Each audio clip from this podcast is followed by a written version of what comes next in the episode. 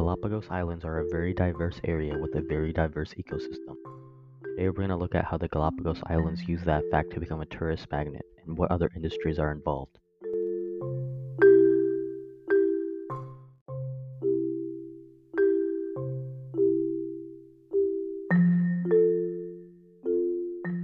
The Galapagos Islands have diverse specimens, which is the main tourist attraction. There's other things to do as well, but those are the main attraction. There's numerous islands, which all have different wildlife and features, some of which are the Darwin and Wolf Islands, considered the most popular.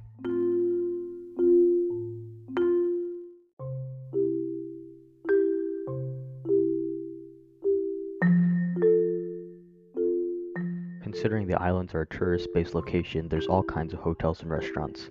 They're all fairly affordable, so you can easily find one for less than $200 a day with all kinds of features including pools, Wi-Fi's, and everything else you might need. They're also fairly close to sightseeing and other attractions in the area.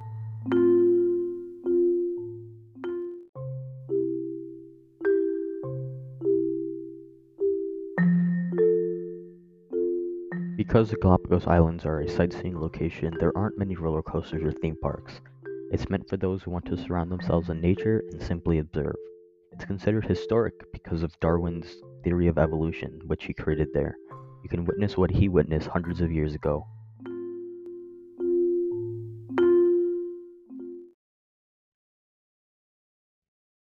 Because of the ecological impact small things may have, you aren't allowed to bring any plants or animals to the island, as it can ruin the ecosystem.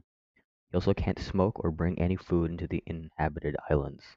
It's considered an international treasure for its special environment and ecosystem.